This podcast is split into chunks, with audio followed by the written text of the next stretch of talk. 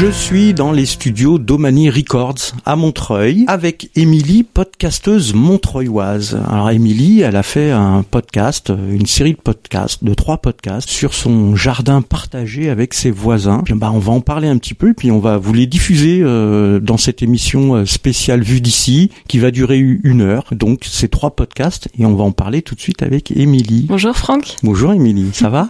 Ça va très bien, merci, merci de me recevoir. Alors en quelques mots, tu peux te décrire et ce que tu fais? Oui, avec plaisir. Je suis Émilie, 35 ans. Euh, j'habite à Montreuil depuis une dizaine d'années et euh, dans le bas Montreuil vers Robespierre depuis 2013 euh, à peu près, dans un immeuble qui m'a semblé et qui nous semble à tous, je pense, assez particulier avec une âme particulière. C'est un immeuble qui a une centaine d'années, je pense, et qui a pour particularité surtout d'avoir un jardin partagé, en effet, hmm. oui, qui est découpé, divisé en parcelles en fait. D'accord. Et donc, tu nous parles dans tes podcasts de ce jardin partagé euh, avec les voisins. Tu fais tes petits commentaires d'ailleurs dans les podcasts. J'ai eu l'occasion de pouvoir les écouter. Et donc, d'où est venue cette idée de, de parler de ce jardin partagé et quand est-ce que tu l'as fait?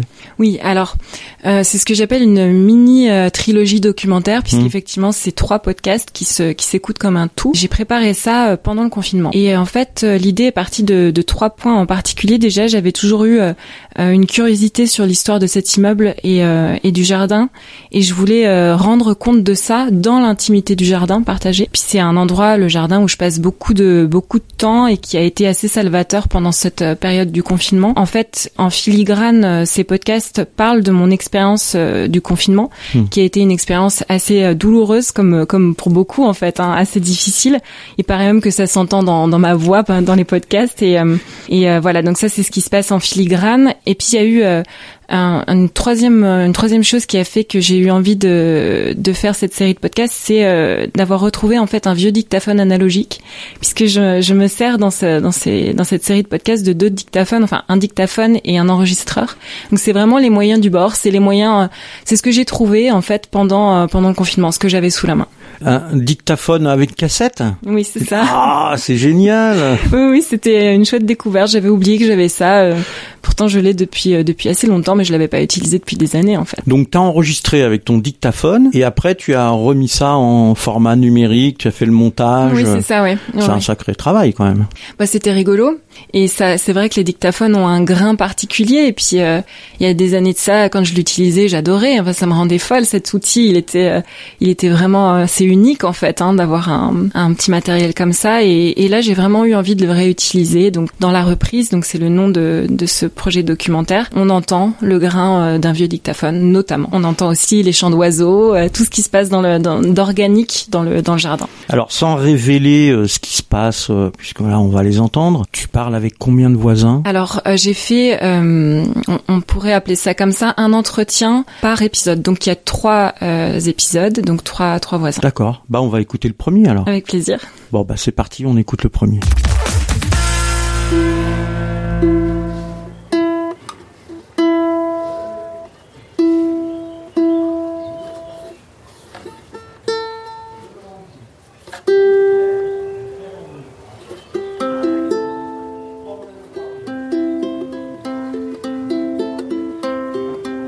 Je sais qu'il y a un trésor dans l'une des parcelles de pièces d'or mais je sais pas où il est et de toute façon si je savais je te le dirais pas. Je vais rejoindre un faux voisin dans le jardin. Je dis faux parce qu'il loue son appart ici. Mais en même temps, il vient aussi très souvent. Je suis euh, assez fébrile parce que j'ai beaucoup d'impatience à, parler avec lui. Je sens qu'il qu'il connaît des secrets, qu'il a, la mémoire de quelque chose et, donc j'ai beaucoup d'attentes. Je ne sais pas si c'est une bonne ou une mauvaise chose qu'ils le sentent en fait. Oui, c'est de soulever la terre le trésor. Hmm. Non, c'était marrant quand j'ai fait les fondations de cette euh, baraque qui est sur pilotis. Euh, j'ai creusé profond et, euh, de voir des boules de houille, mais beaucoup de boules de houille, quoi, vraiment. Donc ça veut dire qu'à l'époque, les mecs se chauffaient au charbon et se faisaient livrer, je sais pas, par tonne du charbon. Il n'y avait pas que la parcelle sur laquelle je suis qui était pleine de ça, quoi. J'ai eu peur qu'il refuse d'être enregistré parce qu'il est hum, d'un naturel introverti, je crois. parfois euh, loquaces, parfois pas du tout. La caractéristique des timides qui parlent et qui se permettent d'aller vers des gens, voire même de les, de les alpaguer ou autres, c'est qu'on se dépasse certains jours. Parce qu'il y a tous les jours où je parle pas comme un vrai timide et je me rapproche pas des gens, même que je désirerais découvrir ou connaître mieux ou autre. Alors me voilà dans le jardin. Je crois qu'il est déjà arrivé. Je m'entends parler toute seule. je suis assez loin ou pas En distance Ouais, ça dépend de tes postillons. Non, mais je suis pas vraiment en panique de ça. Moi, tu sais, je passe mes journées dans les jardins, euh, là-haut, vers les murs à pêche, euh, avec que des gens euh, qu'on a marre de se faire enfumer par les informations, quoi. S'il y a des morts, c'est parce qu'on les guérit pas, hein, c'est pas pour autre chose. Hein. Généralement, quand il est là, il est en train de bricoler. Oui, il est en train de bricoler. Je change de guidon pour un gars qui veut, qui veut un VTT que j'ai vendu il y a pas longtemps avant le confinement en fait. J'ai besoin d'avoir les mains occupées sans cesse. Et j'aime pas faire le jardin ni la cuisine. J'ai acheté euh, au printemps 93. Je venais d'avoir euh, ma troisième fiche de paye de fonctionnaire. Et avec trois fiches de paye, on a le droit de demander un prêt. Donc c'était des prêts à 10% à l'époque. Hein, mais, euh, mais la vie était moins chère aussi. C'était 1500 euros du mètre carré à Montreuil. Donc j'ai remboursé assez vite cet appart. Et c'est quoi la question? Comment c'était le jardin? Ben, c'était inaccessible pour aller jusqu'à chez moi, enfin jusqu'à cette parcelle-là, disons. Il fallait euh, un débroussailleur. Moi, sur les 25 mètres qui sont là, j'ai quand même enlevé 5 arbres. Donc, on l'a amélioré, rangé, et puis après surrangé, puis après surprotégé. Puis maintenant, euh, on a réussi à mettre 20 barrières euh, ou 15 barrières sur 20 parcelles. Moi, je pense que les frontières, il faut les laisser ouvertes, mais voilà. Ce qui m'intéresse dans le statut un peu particulier de cet espace-là, qui fait plus de 300 mètres carrés, c'est qu'on en a seulement, selon les textes, la jouissance exclusive et particulière. Et euh, ça, c'est comme le terme habité. Qu'est-ce qu'on a le droit de faire quand on en jouit exclusivement et particulièrement? Je me rappelle plus du tout la première fois qu'on a parlé ensemble, ou quoi que ce soit. Est-ce que habiter, c'est dormir euh, dehors? Donc est-ce que les migrants habitent leur tente? Est-ce que habiter, c'est avoir une boîte aux lettres, de l'eau chaude? Je ne sais pas ce que c'est habiter. Moi, je considère pas habiter ma cabane, mais ça m'est arrivé souvent d'y dormir l'été. Après, euh, je pense que l'ensemble d'entre nous, par la manière dont on vit le jardin, on l'habite. Mais je sais que ce qui m'a toujours touché chez lui, c'est c'est qu'il semble porter quelque chose de, douloureux.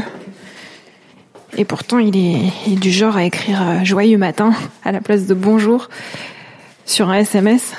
Et je le dis parce qu'on m'avait encore jamais dit ça et on m'avait encore jamais dit joyeux matin et j'ai bien aimé. Quand j'étais assez jeune, je crois encore mineur, je trouvais que tout était relatif. Donc à un moment, je me disais, tiens, ça serait marrant de marquer ça sur son, sa tombe. Mais j'avais peut-être 17 ans et depuis, euh, je crois déjà que j'aurais pas de tombe. Enfin, j'en suis même sûr. Et, euh, et sur l'urne funéraire, euh, je pense que je serais assez d'accord pour que rien n'y soit mis et voire même que personne vienne. Mais bon.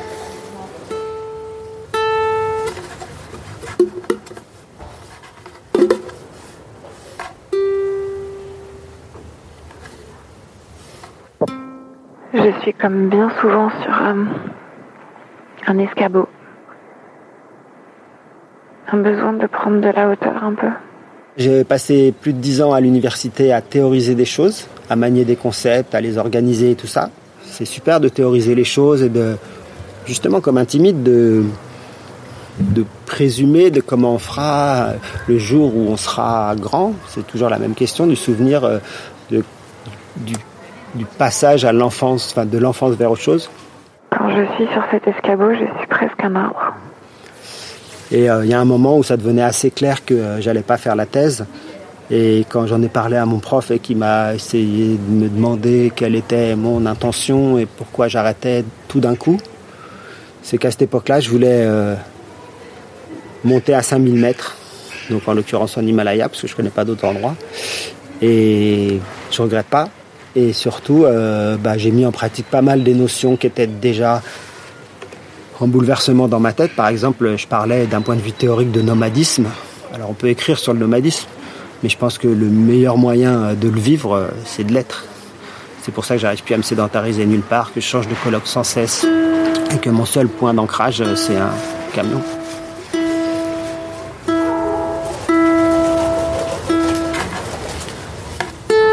Pense que j'ai eu le virus et que ma mère aussi l'a eu et qu'elle me l'a repassé et que, et que aussi par tous ces voyages euh, dans des conditions un peu limites, on s'auto-immunise ou je sais pas comment on dit et, euh, et que plus on reste confiné, euh, moins on se confronte à la réalité. Pas seulement la réalité du virus, la réalité de la vie. Et que ça, ça fragilise.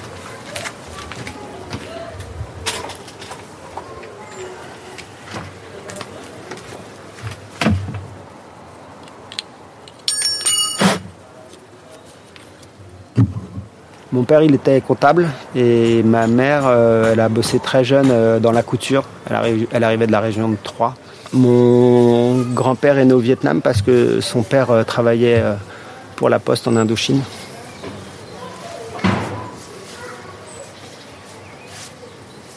Mon père, il parlait pas, donc j'ai su un an avant sa mort que mon grand-père était né là-bas. J'ai vraiment pas grand-chose de d'éléments qui me permettent de reconstituer quoi que ce soit de l'Asie. Quoi. Cette nuit, j'ai rêvé euh, d'un passeport que je ne trouvais pas, d'une valise un peu trop stressante à faire, d'un train à prendre pour aller aux États-Unis, je crois. Les États-Unis, c'est censé être euh, la métaphore de la liberté, comme quoi on peut être uni et libre. Ça fait plusieurs années que ça me démange de retourner en Asie, je pense. Après, euh, avant l'épidémie, là, euh, ça me démangeait bien de voir un peu les îles euh, où on fait se cumuler les migrants qui arrivent un peu de partout, mais notamment d'Afghanistan et autres. Et donc je, je projetais peut-être même avec d'autres amis qui ont des camions d'aller en Grèce. Je dis pas que je vais pas le faire, mais c'est peut-être compliqué en ce moment, je sais pas. J'avais compté que j'étais passé dans 300 villes de 35 pays. Alors il est bientôt réparé ce, ce Il est presque, merde. Tu m'as dit une fois que c'est toi qui avais euh, élagué le, le, poirier qui est devant toi et qui est derrière. Qui est magnifique en ce moment, ouais. Au début de la quarantaine, euh, il y avait des, des bourgeons. En quelques jours, c'était des, fleurs blanches euh, magnifiques. À ceci près que j'ai découvert que les fleurs de poirier, en fait, euh, sentaient très mauvais. Et puis ça a tenu 3-4 jours et, là il y a un tapis de, de pétales blancs euh, par terre. C'est très éphémère, c'est un moment très éphémère. Chaque année, évidemment, c'est beau. Ah, ça, je sais pas s'il était là au début de l'immeuble, ça. Mais euh, tu peux monter dedans et avoir une énorme branche qui casse sous tes pieds. Donc, moi, j'ai pas énormément confiance en lui, pas en tant que donneur de fruits, mais plus en tant que solidité structurelle, quoi. Après, euh, je te dis, euh, je m'intéresse plus aux humains qu'aux animaux ou aux, ou aux, végétaux dans la vie. J'ai retrouvé ce dictaphone au début de la quarantaine. C'est comme un vieux copain que, que je retrouvais. Ça fait plus de 20 ans que je l'ai. Et j'avais jamais réécouté euh, mes petites cassettes. Bon, il n'y a, a pas grand chose d'intéressant dessus, mais je crois que c'est lui qui m'a donné l'élan. C'est comme s'il avait donné un peu sens euh, à cette quarantaine.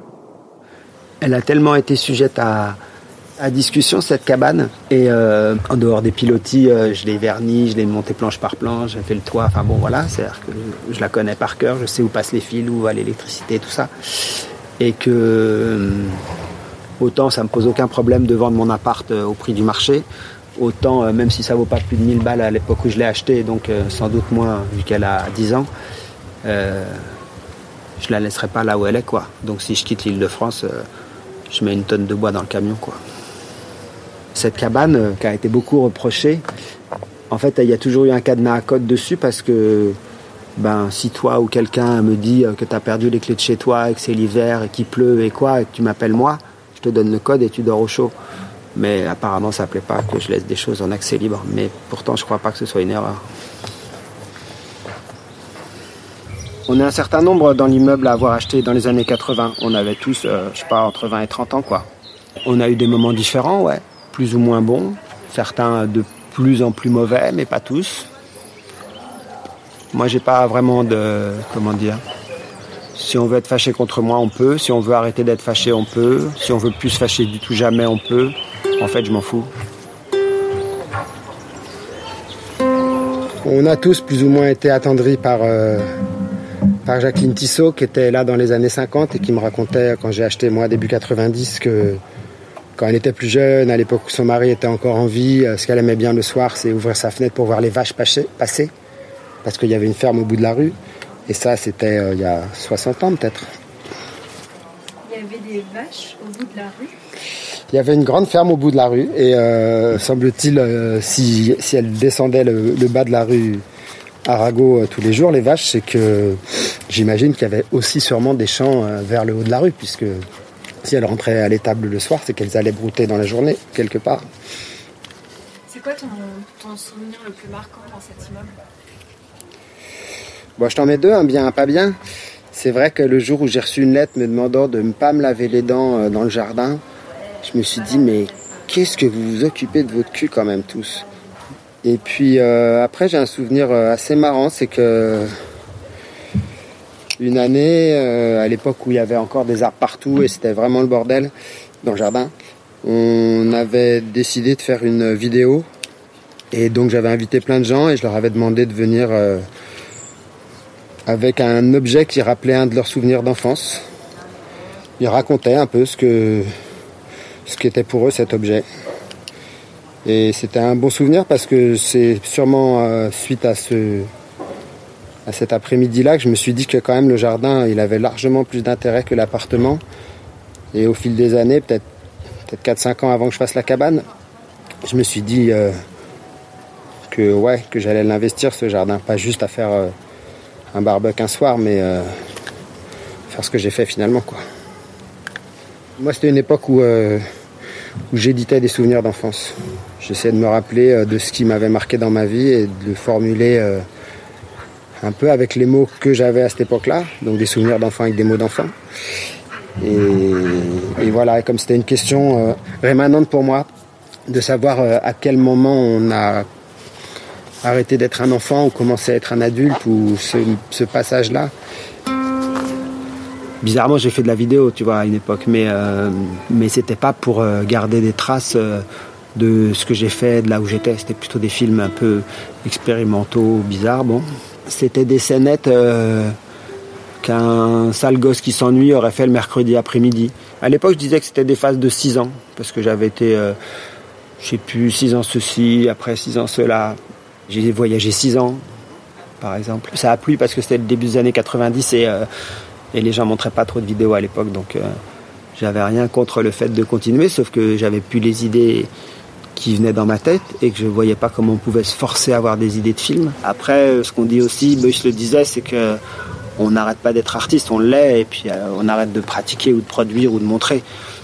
L'esprit artistique, je sais pas ce que c'est, mais en tout cas la vision singulière sur le monde, oui, ça je pense que je l'ai.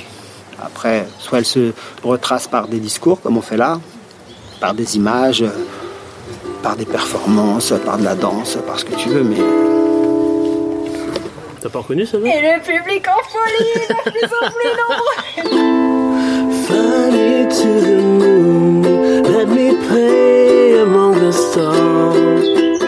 L'autre jour, euh, c'était vers fin mars. On était dans le jardin avec Jimmy et on s'est on s'est fâché euh, très fort en fait. Et à un moment donné, euh, j'ai regardé euh, par terre et j'ai aperçu deux, deux trèfles à quatre feuilles. Deux d'un coup. Je me suis dit, tiens, c'est un pour chacun. Tu vois, dans une relation de couple, imagine. la violence, des disputes, un machin. Moi, c'est pas de l'autre dont j'ai peur. Précisément, c'est de moi-même. C'est presque étrange de dire le présent avec un vieil appareil. Si seulement il pouvait dire un peu du futur. tu les fais correct, les, les feuilles Tu les fais vraiment à chaque fois que tu sors, heure, machin, tac, Je fais au crayon papier, je crois qu'il faut pas. Non, moi aussi depuis quelques jours je le fais au crayon papier, mais j'ai un pote qui m'a dit Ah, moi je me suis fait choper au crayon papier. Je, je comprends même pas pourquoi c'est un problème. Je crois qu'il faut juste pas chercher à comprendre et, et- et éviter les 50 euros, mais il n'y a pas de logique.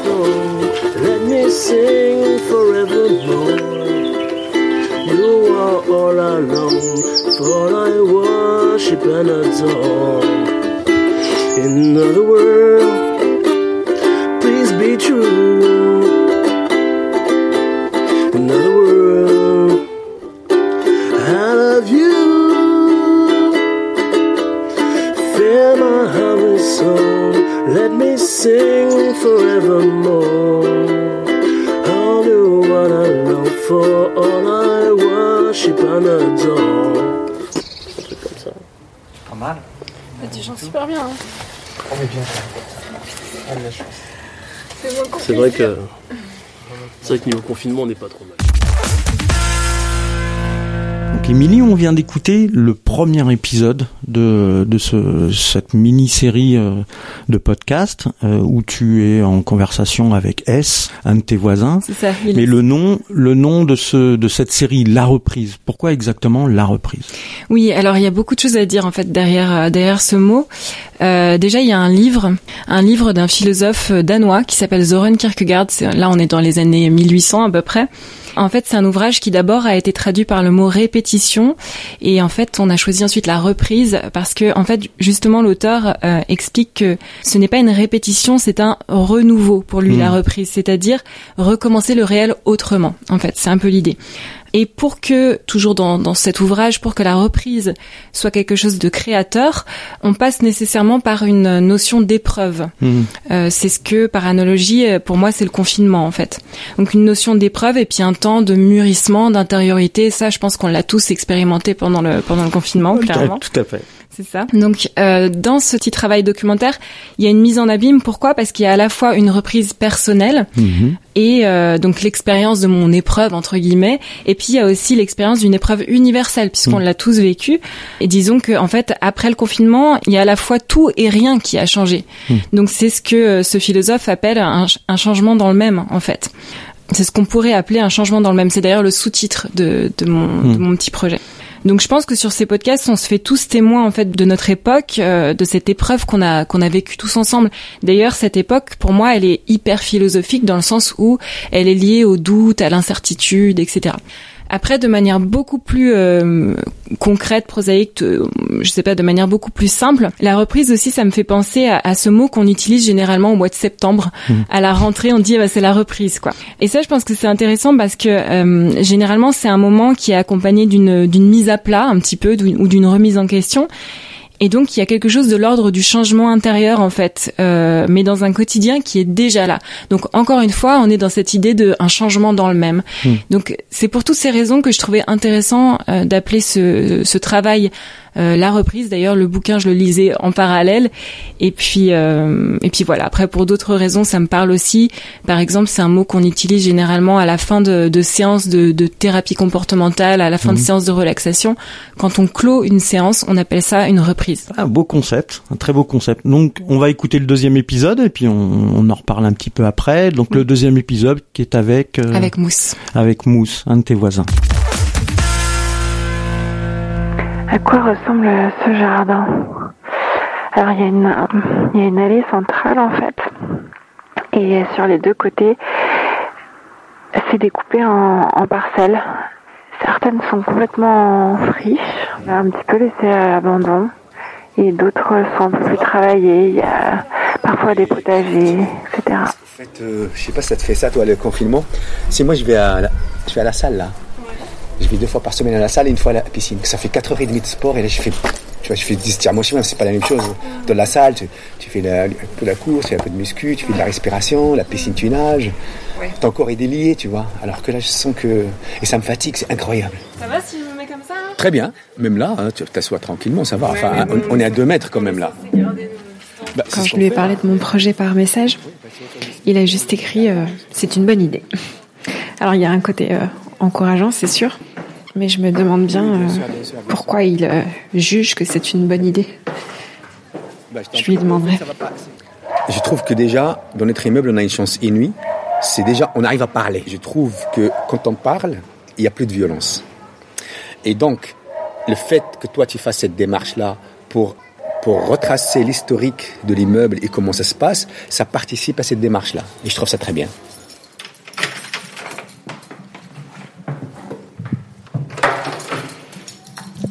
Pendant le confinement, des, voisins nous ont prêté leur appart. Il est plus grand que le nôtre et c'est euh, là où je travaille en ce moment. C'est aussi juste euh, à côté de chez Mousse, qui habite tout en haut de l'immeuble au quatrième étage. Là, on a rendez-vous à, à 18h. Je vais descendre euh, avant lui et m'installer sur la petite table qui est dans, dans sa parcelle, au fond du jardin. Bah c'est très beau. Au fait, c'est pas que j'aime pas mettre la main à la terre, c'est que je faisais avant. Mais malheureusement, j'ai un problème de santé. Et l'année passée, le docteur, il m'avait dit, écoutez, si vous pouvez éviter, ça serait bien quand même. Voilà. Donc, euh, et aussi pour, pourquoi je ne vivais pas beaucoup au soleil, parce que je prends des antibiotiques. À vie, malheureusement, il m'a dit, il faut pas se mettre au soleil. Tu peux te mettre de temps en temps comme ça, mais il m'a dit, il faut pas beaucoup se mettre au soleil. En fait, c'est plutôt des contraintes. Et aussi parce que je ne sais pas faire, aussi. Mais si j'apprenais à faire, je crois que je ferais. C'est pour ça que ça me dérange pas, par exemple, de participer. Un jour, on a, on a tout retourné, tout, on a fait plein de trucs, mais j'ai tout fait. J'ai coupé les trucs, mais j'aimais bien. Mais je ne sais pas faire parce que quand j'étais petit, nous, c'est la plage, c'est pas la campagne. En 92, quand je suis arrivé, il n'y avait pas ça. Et en plus, je sais pas si tu te rappelles, j'ai partagé mon, jardin avec Pascal et Pascal, il savait très bien jardiner. Donc c'était grand, c'était agréable, c'était un ami, donc je venais quand même. Mais là, je trouve que depuis que Elio, Francesco sont partis, je trouve que les jardins se sont dégradés un peu. Voilà. D'ailleurs, c'est le mien et, un des rares où il n'y a pas de cabanon, a rien du tout. Parce que je veux garder. On a un jardin, c'est pas pour faire des cabanons. Enfin, je respecte les gens. Chacun fait ce qu'il veut dans son domaine privé. Là, c'est privé, il le fait. Mais moi, je ne suis pas d'accord et je veux le dire. Je ne suis pas d'accord si on a un jardin de l'abîmer comme ça. Mousse, c'est quelqu'un de, de très affable, avec un rire euh, sonore. Moins, c'est mieux. C'était notre devise. Par exemple, quelqu'un va se mettre devant toi, dos à toi. Et tu lui dis de fermer les yeux et de faire confiance et de reculer pour que tu l'attrapes. C'est hyper simple. Mais le fait de faire ce geste-là, il y a un truc qui sort quand on danse. La personne est concentrée et elle te fait confiance. Grand plié, tendu. Les gens qui dansent, je pourrais être leur grand-père, au fait. Donc, je vais pas faire les sauts avec des gamins, ce serait ridicule.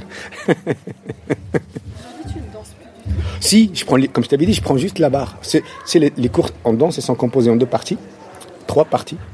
La première partie, c'est la barre. Le milieu, ça dure à peu près une demi-heure. Et après la variation et les sauts. Demi-plié, grand plié, tendu, aller en avant, aller en arrière. C'est comme les gammes pour un musicien. En seconde, demi-plié, grand plié, remonter, aller côté, aller côté. Quatrième position, demi-plié. Et quand tu danses, on te dit toujours, ne va pas au-dessus de ce que tu peux faire. Peu importe dans une compagnie qu'il y a quelqu'un qui a la jambe là, nous par l'opéra, nous, hein. jambe là, la jambe là, on s'en fout. Le plus important, c'est la justesse de ton mouvement. Voilà, la barre, c'est une préparation pour faire le milieu. Et le milieu, alors, qu'est-ce que c'est? Ben, le milieu, c'est- vraiment de la danse. Tu bouges, tu fais les mouvements. Et les sauts, c'est parce qu'il faut sauter, on saute dans les spectacles. Et en plus, les garçons, on faisait de la musculation parce qu'il y avait beaucoup de portée. Énormément de portée. Généralement, c'est les filles qui ferment les yeux et qui tombent sur les garçons. Est-ce que tu t'es déjà blessé Ah oui, les métatarses là. Et un jour, je suis allé chez le, chez le. Il m'a fait faire des radios. Il m'a dit, mais monsieur, vous avez fait un travail de force, vous? Je lui ai dit, non, je suis des danseurs. Il m'a dit, vous avez porté beaucoup Je lui ai dit, oui. Il m'a dit, c'est ça. Donc ça, tu vois, ça c'est une blessure, mais qui va durer toute ma vie. Mais c'est pas grave. Euh, si j'avais fait rien, j'aurais mal au dos ou mal à quelque part. J'ai dansé euh, de 20, professionnellement de 22 à 43 ans. J'ai toujours gagné ma vie. Et même relativement bien parce que on est intermittent, donc j'avais et les salaires et les acidiques, tu tu connais ce système. Donc ça m'a permis en grande partie d'acheter mon appartement quand même. On gagnait correctement de vie, mais nous n'avions pas les moyens d'acheter à, hum, à Paris. Donc, une grande partie des danseurs de l'époque, dont des amis qui sont encore là, nous avons acheté à l'époque parce que ça coûtait pas cher, mais vraiment pas cher. Et comme nous étions des intermittents, euh, c'était difficile d'obtenir un prêt. J'ai sauté sur cette opportunité parce que je savais que ma situation de danseur allait, plus je vieillissais, plus je gagnais moins. Je me suis dit, c'est une protection. Bon, pour être honnête, j'ai un frère qui a un peu d'argent qui m'a aidé. Voilà. Qui n'est pas en France, qui est au Maroc, mais qui a bien gagné sa vie. Et c'est une tradition familiale, au fait. euh, il y a un va-et-vient entre les frères et sœurs euh, et les parents, tout ça. Demi-plié, hop, hop, rond, cinquième position. Si, si, si, je vais être Casablanca, moi. C'est pour cela que comme les gens me disent, mais quelle langue étrangère vous parlez? Je leur dis le français déjà. Parce que moi, j'ai commencé à apprendre le français à 12 ans. Quand je suis né, il n'y avait pas beaucoup d'habitants au Maroc. Il faut comprendre, ça c'est hyper important. C'est-à-dire que quand je suis né, il y avait 9 millions d'habitants au Maroc. Maintenant, il y a 35 millions. À Casablanca, qui est une ville magnifique, magnifique, il y avait 200 000 habitants. Là, il y a 5 millions. Donc, ils devenus une ville moche parce qu'ils ont construit partout. Mais quand j'étais petit, Casablanca, mais c'était le rêve. 9 mars 2020. J'ai rêvé que je me pointais à la fac, à l'accueil, dans une fac que je connaissais pas. Mon école était à côté de la plage. On sortait, on jouait, on allait nager et tout ça, c'était c'était formidable. Et moi, je faisais de la danse. Et ils ont lancé un système de bourse pour ceux qui voulaient partir. Et moi, donc, j'étais pris dans un conservatoire français. Et on me disait que mon inscription n'était pas effective, que j'étais sur euh, liste d'attente. Mes parents n'auraient pas vu d'un bon oeil que je sois danseur. Ce qui est normal, pas- ce qui normal par rapport à l'époque et par rapport à l'éducation de ce pays. Donc je dis pas que c'est normal dans l'absolu. Et moi j'étais euh, au cours de sport et euh, tous les ans un professeur, Monsieur Branca, je me rappelle très bien, devait choisir un garçon et une fille euh, parce qu'on n'était pas, c'était pas mixte, mais un garçon et une fille pour aller au conservatoire de Casablanca. Et moi au sport, personne des garçons voulait y aller. Et on faisait des baskets, je me rappelle très très bien. Et moi j'ai poussé un garçon, mais il l'a pas fait exprès en plus. Elle m'a dit, Éclil, cette année tu vas au conservatoire. C'était presque une punition. Mais mes parents ne pouvaient pas refuser. Donc en fait, ce qui paraissait un problème, c'était très bien pour moi. Mais sur le coup, je l'ai très mal pris, je voulais pas y aller moi. Bon, j'étais avec un bon prof à Casablanca, très très bon. Malheureusement, il n'y avait pas beaucoup de danseurs, mais lui était très très bien parce qu'au fait, il, il ne travaillait pas sur la technique. C'est très bien. Je trouve que c'est, je trouve que c'est bien de ne pas travailler sur la technique au début. Je trouve que c'est bien de mettre les enfants à travailler sur l'imaginaire. Et du coup, par la suite, chaque fois que je travaillais, j'essayais de garder cette part d'imaginaire, fait. En axe. Toujours, je me disais, fais attention, la technique, c'est qu'un moyen, c'est pas le but. Après les ronds de jambes, après, au fur et à mesure, on monte en gamme. Ça, ça te prépare à être complètement chaud pour après pouvoir bouger au milieu sans te faire mal. Parce que tu travailles sur des déséquilibres. Tu sais, au Maroc, on- surtout à l'époque, on, on vivait très simplement, hyper simplement. Au fait, les Marocains de l'époque, c'était des gens qui pratiquaient la méditation sans se rendre compte. Mais c'est vrai, hein Parce que moi, je voyais ma mère, il s'énervait jamais, alors qu'il avait beaucoup de tâches à faire. D'ailleurs, elle me disait souvent, tu dis, mais tu vas finir ça quand? Il m'a dit, le temps que ça demandera. Parce que ça, c'est vachement bien. Je me rappelle tout ça, mais rétrospectivement, en fait. Je comprenais pas au début tout ça. Et moi, donc, quand j'étais petit, je pensais que j'allais euh, étudier, travailler, me marier, avoir des enfants. Et ça s'est pas passé comme ça, mais c'est pas grave. C'est vraiment ce que je pensais. C'est-à-dire que ça- D'ailleurs, ma famille, tout, tout le monde est relativement marié, des enfants, euh, voilà. Et c'est pas ton cas, Comment? Ce n'est pas ton cas. Ah non, mais, mais je l'ai pas. Mais ce que je veux dire, c'est que ce n'est pas mieux que les autres. C'est différent des autres. Il n'y a pas de hiérarchie. La première fois qu'on a visité, déjà on s'est fait accueillir par euh, un gros chat, Pookie, qui était un peu le chat de l'immeuble à l'époque. Il nous a ouvert la marche euh, jusqu'au troisième étage. Toi, depuis quand tu es ici? Quelle année? Ah oui, d'accord. Oui, oui, ça fait déjà pas mal, hein Oui, six ans. Et puis bien sûr il y a le jardin. Un petit coup de foudre. Imagine, ça, grand jardin avec des arbres. L'école, l'école qui est là-bas, là. Grand, grand espace avec des arbres. Euh, pas de construction. De chez moi, je voyais le, le, le, le zoo de Vincennes, il y a un dôme. Enfin, J'en voyais ça, je le voyais. Euh, on- de chez toi, tu pouvais voir euh, le, la place de la République, le jardin qui est la place de la République. Maintenant, on ne le voit plus. Euh, les jardins étaient beaucoup plus, un peu plus sauvages, mais, euh, mais c'était très agréable. Malheureusement, il n'y a pas beaucoup de gens qui venaient. Donc ce que tu me dis là, c'est que autour de notre jardin, il y avait plein d'autres espaces verts en fait. C'était pas des espaces verts, c'était des terrains vagues, mais avec des arbres. Parce qu'il n'y avait personne. Hein, c'était euh, là, cet immeuble n'existait pas à l'époque. Là, c'était une maison, là, là, à côté, d'accord? Quand la mairie a détruit tout, ils ont abîmé le bas de, l'immeuble d'ici. Et je sais pas comment il a fait Francisco, mais il a obtenu 50 000 euros de dommages et intérêts qu'on a mis dans la caisse de la, copropriété. Il y a plein de travaux qu'on a fait avec ces 50 000 euros. C'est grâce à Francisco. Il a investi de son temps et de sa, boîte pour... euh, et ça l'énervait qu'il y a des trucs qui se font pas. C'est lui qui négocie avec les ouvriers, c'est lui qui surveillait les travaux. Il avait un rôle très important, Francisco, dans l'immeuble. Pas pour tout, pour la construction. Il était un peu chiant parce qu'il était agressif, tout ça, c'est vrai. Et qu'est-ce que tu te souviens du, du quartier, de la rue? Ah, c'était, c'était, moi je préférais avant. C'était plus mélangé, c'était. euh, Au fait, au fait, après réflexion approfondie sur euh, sur les bobos. Alors, individuellement peut-être qu'ils sont sympas, mais leur démarche profonde, elle n'est pas sympa. J'ai un exemple très concret. J'ai un ami qui habitait ici dans l'immeuble. Il est né à Saint-Blaise. Un jour, son petit frère est venu dans le jardin. On nous a raconté un truc. Quand ils étaient petits, Saint-Blaise commençait à prendre un petit peu. Il y a les bobos qui sont venus. Et ben, ils ont fait une pétition pour que les gamins ne jouent pas en dehors. Ça veut dire quoi, ça? Ça veut dire qu'ils arrivent dans un quartier qui leur appartient pas. Il y a des gens qui sont nés ici. Et ils veulent bouleverser l'écosystème du quartier. Et ça, je trouve ça pas normal. Heureusement que ces jeunes-là, qui étaient là, ils étaient un peu violents. Et heureusement qu'ils étaient violents. Ils ont imposé leur truc. Parce qu'ils ont dit aux gens, si vous continuez à nous emmerder, on va vous emmerder avec votre maison et vos enfants. Ce qui est terrible à dire. C'est triste. Mais s'il n'y avait pas cette résistance, eh ben, ils seraient éjectés. Au fait, face à l'argent et, à la, et au pouvoir qu'ont les gens qui ont de l'argent, la violence peut marcher parfois. Tu penses qu'il y a besoin de résister aujourd'hui? Ah, Complètement. Un truc, c'est anormal, mais immoral, mais dégueulasse, que dans notre immeuble, ça coûte 7000 euros le mètre carré. Je trouve ça, je trouve ça pas normal. Moi, je préfère que ça baisse, franchement, parce que tout le monde peut vivre normalement et correctement. Et même moi, si je déménage, je pourrais. Il ne faut pas que je me dise dans ma tête, je ne peux pas vendre parce que je ne peux pas aller ailleurs. Euh, c'est quoi? C'est- bloquer une société, ça. Et exclure les gens pauvres. Parce que ce qu'ils font là, ils détruisent par exemple un immeuble. Bah, tu sais très bien, ils détruisent un immeuble, ils disent aux gens, on va vous reloger, mais aux nouveaux tarifs. Et après, ils vont te dire, mais on leur a proposé de les héberger, mais c'est complètement hypocrite. Tu savais très bien que c'est des ouvriers qui gagnent le SMIC. Tu leur demandes de mettre 1200 euros de loyer, c'est leur salaire. Le matin, le soleil donne sur euh, la façade de l'immeuble côté jardin. Et cet immeuble, il est, il est rose en fait, en, plutôt, je sais pas, vieux rose. Alors, il y avait, il y avait un cuisinier professionnel, Rico. C'est l'appartement où habite maintenant Alba. Après, petit à petit, le soleil dégouline euh, du début du jardin jusqu'au fond. Et il y avait Youssef qui habitait là où habite Annika maintenant. Alors, euh, c'est des gens qui sont. ah, D'ailleurs, Rico, malheureusement, il a mal tourné parce qu'il boit beaucoup maintenant. Mais c'est des gens qui, sont très populaires. Et ça, c'est le bon côté des populaires. Et Ils faisaient la fête, ils faisaient des grilles des sardines, euh, et presque régulièrement, hein, une fois par semaine, une fois tous les 15 jours. Ah, mais c'était super. C'est dans ce jardin que j'ai entendu et écouté pour la première fois des escargots. La nuit, en été, quand il a plu, on les entend se mouvoir, on les entend avancer. La vie des quartiers, j'y crois pas beaucoup.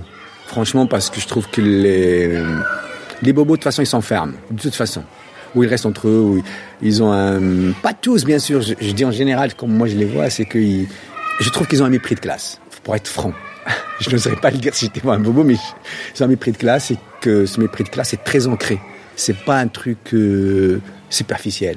C'est vraiment ancré parce que malheureusement beaucoup de jeunes euh, européens je dis européens parce que je vis en Europe, sinon euh, ce sera la même chose dans le monde entier. Euh, quand ils ont un peu de moyens, ils sont arrogants. Et l'arrogance de la France, on la voit surtout maintenant. C'est un pays cinquième puissant du monde, mais on n'a même pas de masque. Ça, c'est une très grande arrogance. De continuer à l'ouvrir, vraiment, c'est une très grande arrogance. Pour moi, hein, je pense. Et ce qu'il y a de beau avec les escargots, c'est qu'ils ne reculent jamais. Tu vois comme quoi c'est complexe. Ce que j'ai critiqué tout à l'heure, c'est bien pour moi. C'est-à-dire que moi, je veux bien que les prix baissent. Mais le fait que je vais vendre mon appartement cher, ça me donne plus d'ouverture. Donc voilà. Mais, mais en même temps, c'est ambigu. Même moi, tu vois ce que je veux dire? En fait, l'être humain, c'est ça. C'est la contradiction, la dichotomie au quotidien. Je veux faire ça, mais quand ça me concerne, comment ça se passe? Et donc, euh, si je déménage, je ne sais pas où je déménagerai. Bah, en plus, j'ai une vie relativement agréable. Donc, si je meurs dans 30 ans, ce que j'espère, c'est tard, 30 ans, 92 ans, eh ben, ce serait bien. Ça va, ce serait pas, pas catastrophique. Il y a beaucoup plus de propositions culturelles qu'en France. Il y a beaucoup plus de pubs. Et les gens sont beaucoup plus simples. Mais alors, tu ne peux même pas imaginer Émilie. C'est-à-dire, si la France est à 10, eux, ils sont à 2. Ils sont tellement gentils. Il y a un truc qu'ils ont, et ça, c'est formidable, c'est le mélange des gens dans le même endroit.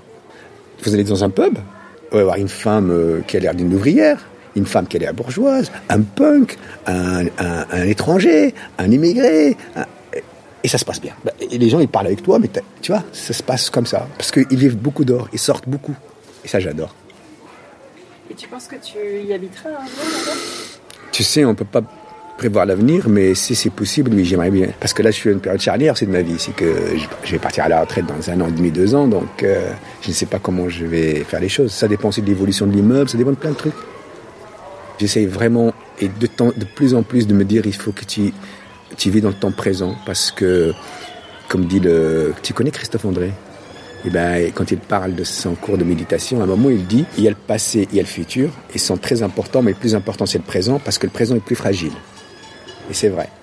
Et parfois, on est là, je suis en train de discuter avec toi, ça m'arrive très très souvent. Et je suis en train de penser à autre chose. Et chaque fois, je me dis, Mustapha, reviens, viens à toi. Demi-plié. Tu es avec quelqu'un, tu parles avec lui. Tendu, aller en avant, aller en arrière. En première. En seconde, demi-plié, grand plié, remonter, aller côté, aller côté. Quatrième position, demi-plié, hop, hop. Voilà.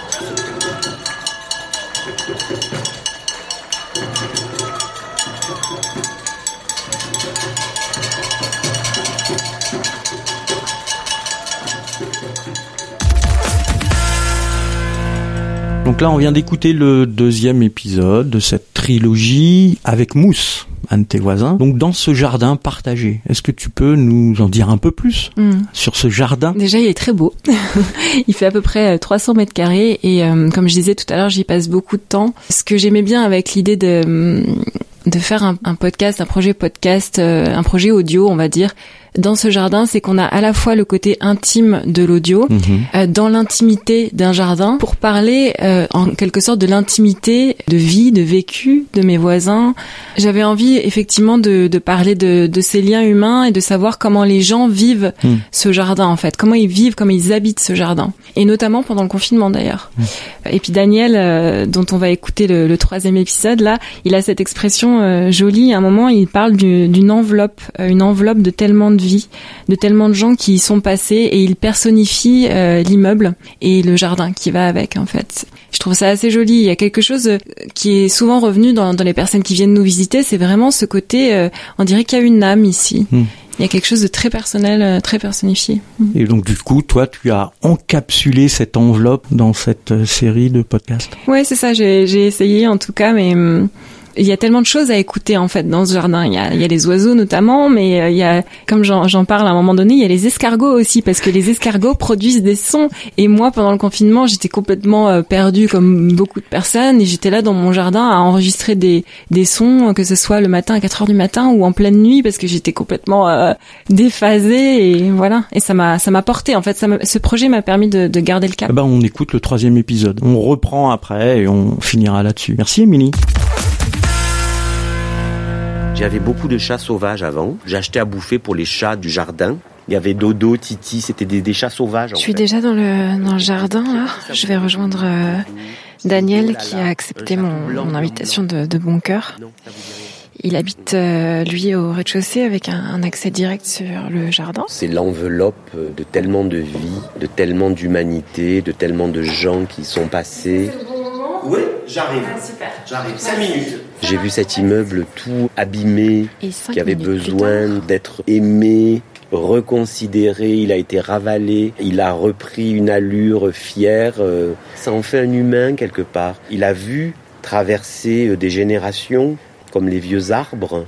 Donc dans ce sens-là, oui, je pense qu'il a, il a une âme, il a ses secrets. Je l'ai souvent vu faire euh, sécher des toiles, euh, des peintures à l'extérieur. J'ai commencé à travailler sur des radiographies d'abord, je ne sais pas pourquoi, mais ça me passionnait, l'objet, euh, la transparence, peut-être parce que c'était en, en rapport avec le corps humain, je suppose. Alors j'ai exposé dans une galerie à, à deux reprises, à Marseille, et puis maintenant je dessine et je peins depuis une dizaine d'années. C'est figuratif, c'est le corps, beaucoup. C'est des personnages toujours seuls, un peu paumés sur une toile. Je crois que le sentiment de, de solitude, de mélancolie est assez présent. C'est quelqu'un qui est toujours souriant, qui est assez discret aussi. Mais il y a quelque chose d'impressionnant qui se dégage de lui et, et finalement je le, je le connais très peu. Oui, et ce qu'on appelle les marginaux, j'aime bien euh, les mettre en, en lumière, les différences, les personnes qui sont un petit peu euh, euh, pointées par la société. J'ai fait des, des travestis, j'aime bien les mettre en lumière, quoi. Les, les personnes ont dit de, de l'ombre un peu. Il y a quelques années, il faisait des, des promenades euh, à pas très lents dans le jardin avec Jacqueline, une femme euh, très âgée qui ne recevait, euh, je crois, jamais de visite. C'était très touchant. Jacqueline, pour moi, c'était une copine. J'étais dans un rythme de travail frénétique. Je suis un Parisien entre guillemets. Retrouver Jacqueline, c'est retrouver des valeurs C'était malheureusement. Elle me ramenait au ras des pâquerettes. Ça fait vachement de bien de se promener dans un jardin et d'avoir quelqu'un qui vous fait remarquer que tel légume commence à pointer le nez. Elle a connu un autre Montreuil avec des calèches, enfin des calèches, des, des charrues, des chevaux. Il y avait de la terre par terre, il n'y avait pas de goudron. Elle m'avait parlé d'un espèce de péage où les, maraîchers, enfin, pour passer Paris, il fallait payer un truc. Bon, c'était une dame euh, avec une apparence comme ça, on lui fait confiance entre guillemets, mais en fait son métier c'est qu'elle elle portait des bijoux.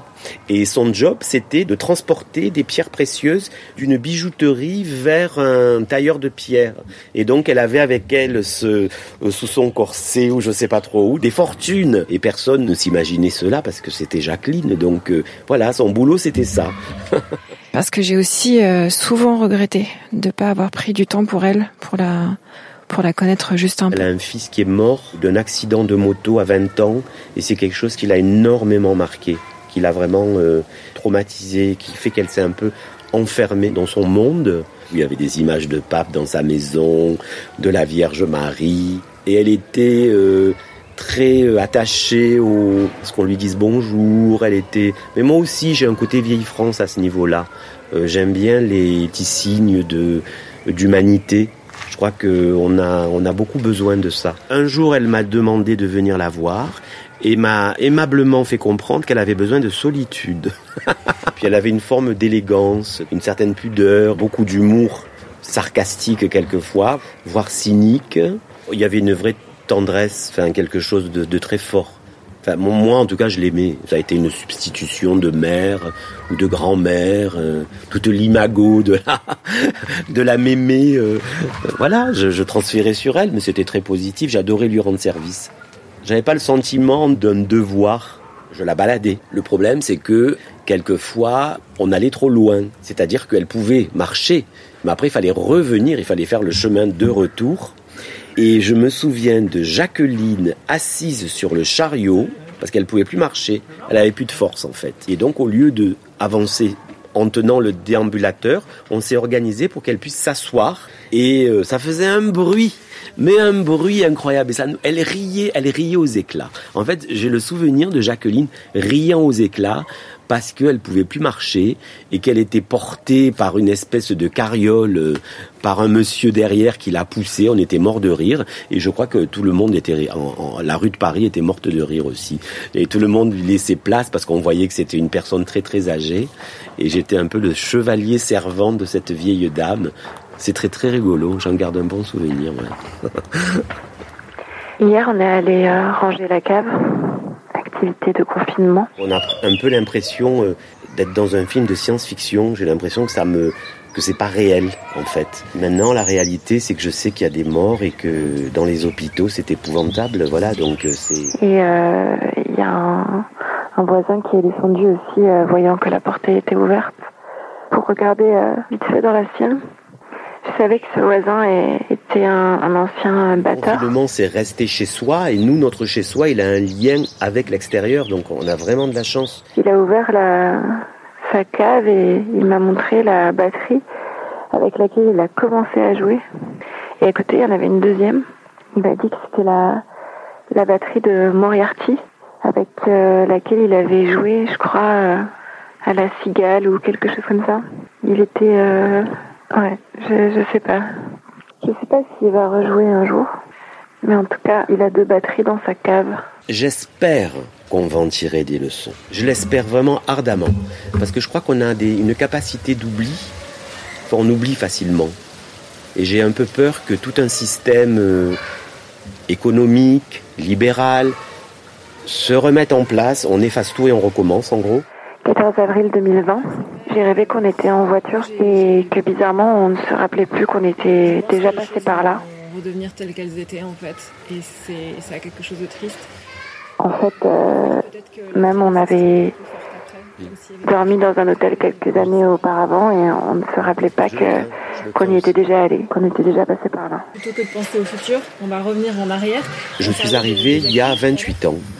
Et c'est le jardin qui m'a euh, complètement... euh, Enfin voilà, quoi. quand j'ai vu ça, je me suis dit, attends, mais c'est trop fantastique. Tu, dès qu'on quitte Paris, euh, on est, presque à la campagne, quoi. On a vraiment un sentiment de, de coupure. Paris, bon, c'est formidable, mais c'est le métro, c'est le stress, c'est un rythme soutenu.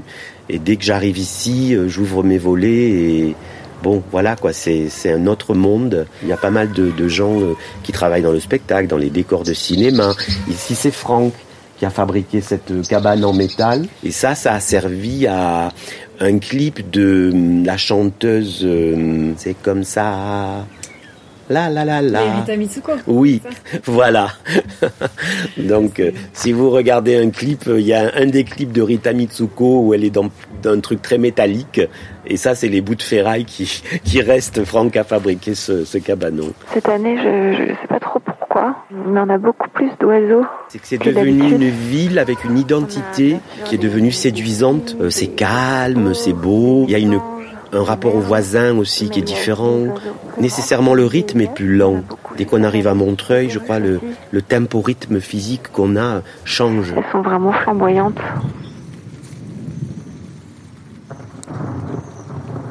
J'ai commencé à Marseille, la danse, j'avais 12 ans. J'étais un garçon assez solitaire, je me sentais en décalage par rapport aux, copains de mon âge. Et puis, euh, j'étais pas très heureux.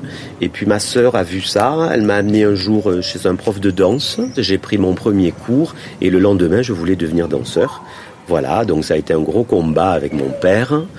Mon père, parce que c'était pas un métier de danse d'homme. Ma mère, parce que c'était pas un métier tout court.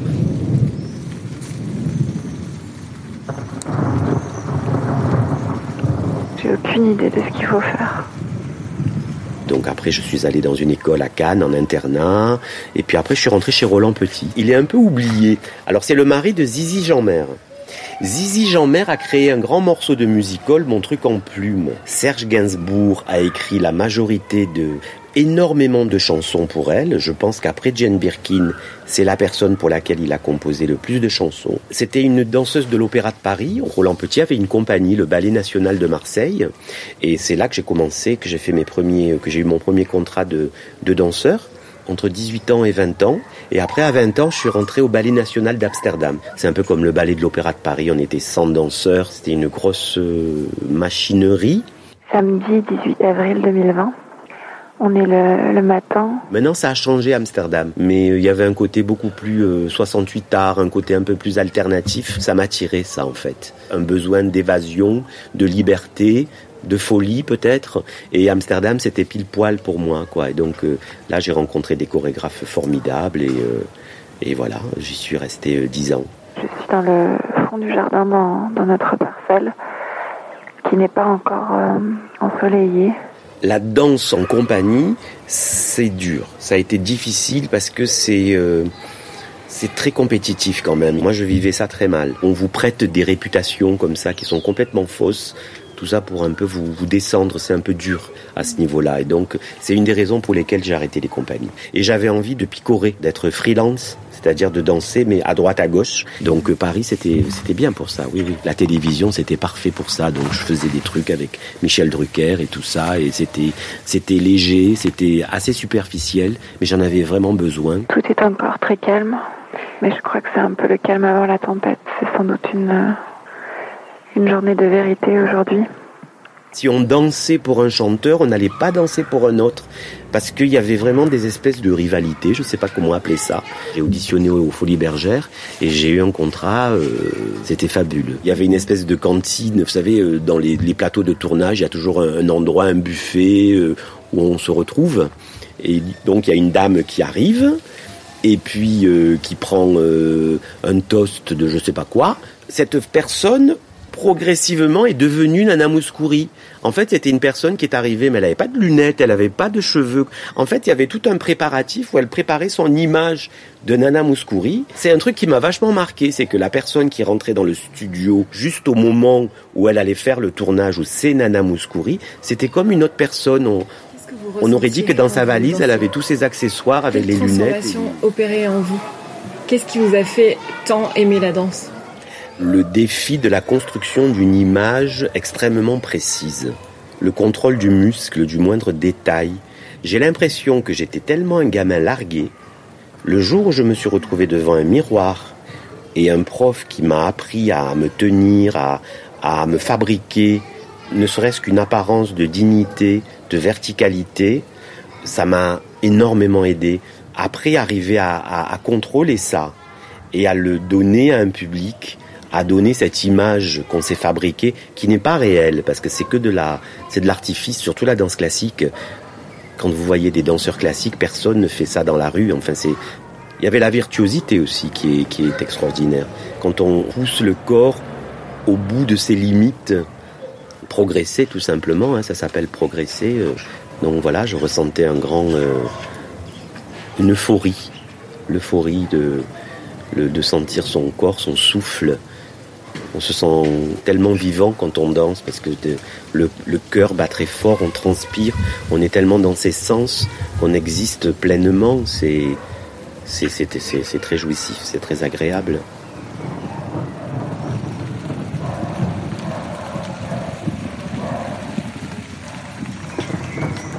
J'étais très marqué quand je suis arrivé dans les conservateurs de Paris par des réactions de parents qui, qui pensaient que pour danser, il fallait souffrir.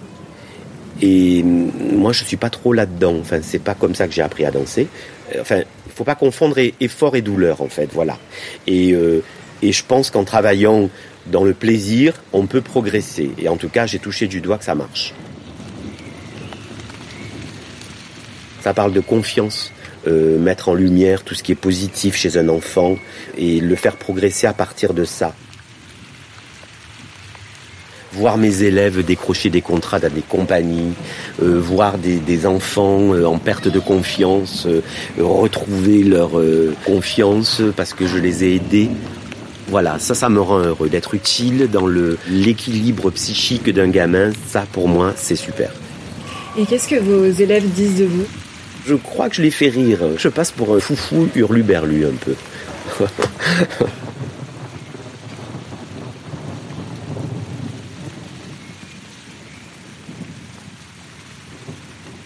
Un immense merci à Roman Zepanik pour le mixage, Julia Garcin pour la pochette, Adrien Paillet pour la musique et le chant sur l'épisode 1.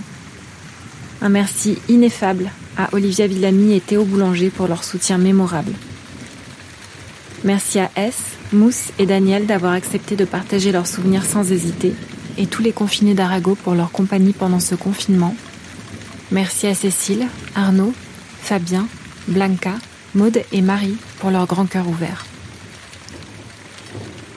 Et puis pour nous, merci à Jimmy. Elles sont comestibles, les poires Pas vraiment, hein Si, si, on Si. Réalisation et montage, Émilie Drujon. Ah ouais, d'accord. Le titre fait référence à l'ouvrage éponyme du philosophe Soren Kierkegaard. Quand l'idéalité et la réalité se rencontrent, alors surgit la reprise. Car ce qui est, est ensuite d'une autre manière. Alors on vient d'écouter le troisième épisode avec Daniel, donc de cette trilogie euh, de podcasts. Et puis je crois qu'il y a eu une anecdote intéressante, personnelle. Tu peux nous en parler? Oui, je peux en toucher quelques quelques petits mots. En fait, euh, c'est plutôt mignon. J'ai une amie qui a écouté ce, ce projet et qui a reconnu, en fait, euh, pas par la voix, mais plutôt par l'intonation, par la manière de parler, un ancien ami de lycée. En fait, donc c'est l'un de mes trois voisins, un ami de lycée qu'elle avait perdu de vue euh, depuis euh, depuis des années et elle a reconnu son ton. Elle m'a dit un peu frondeur. Donc je vous laisse deviner de qui il s'agit, mais euh, mais voilà, je, tr- je trouve que c'est plutôt beau. Alors ils ne se sont pas revus depuis encore, mais c'est fou quand même. C'est-à-dire que voilà, je ne savais pas du tout que ces deux personnes se connaissaient. C'est drôle. Ouais, c'est drôle. C'est presque émouvant, mais Oui, oui, c'est touchant. c'est touchant. Et donc la suite, tu vas faire quoi? Alors, il n'y aura pas de suite audio à la reprise, a priori, mais bon, qui sait, peut-être qu'il y aura un deuxième confinement, je sais pas. Non, on n'espère pas. Mais euh, cela dit, j'avais envie, euh, comme je te disais en off tout à l'heure, euh, j'avais envie d'aller voir peut-être dans les archives de Montreuil, peut-être que je vais trouver des photos de, de ma rue, de notre rue, de, de cet immeuble, de ce jardin, qui sait. Et j'aimerais bien aller voir, parce que c'est quand même un ancien jardin ouvrier, et Mm. il y a eu beaucoup de vie, en fait, il y a eu, euh, oui, beaucoup de vie. Oui, il y a certainement une longue histoire. Montreuil ayant une longue histoire, notamment avec les murs à pêche, euh, etc. Où ça. les trois quarts de Montreuil, euh, voilà, avaient des murs à pêche. Il doit y avoir certainement quelque chose. Donc ça, c'est intéressant. On, on suivra ça. Tu nous tiendras au courant. On va peut-être, euh, il y a peut-être des personnes à remercier, à Oui. faire un petit coucou. Euh, oui, tout à fait des personnes à remercier, euh, notamment euh, Julia Garcin qui a réalisé le graphisme, donc l'illustration que vous pouvez euh, voir sur SoundCloud, le SoundCloud de la reprise, et puis Roman Zepanik qui a réalisé la post-production, le mixage.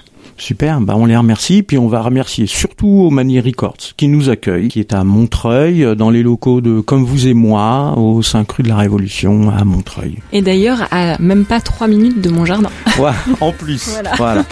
Bon, merci Émilie. Merci beaucoup. À bientôt, j'espère. À bientôt.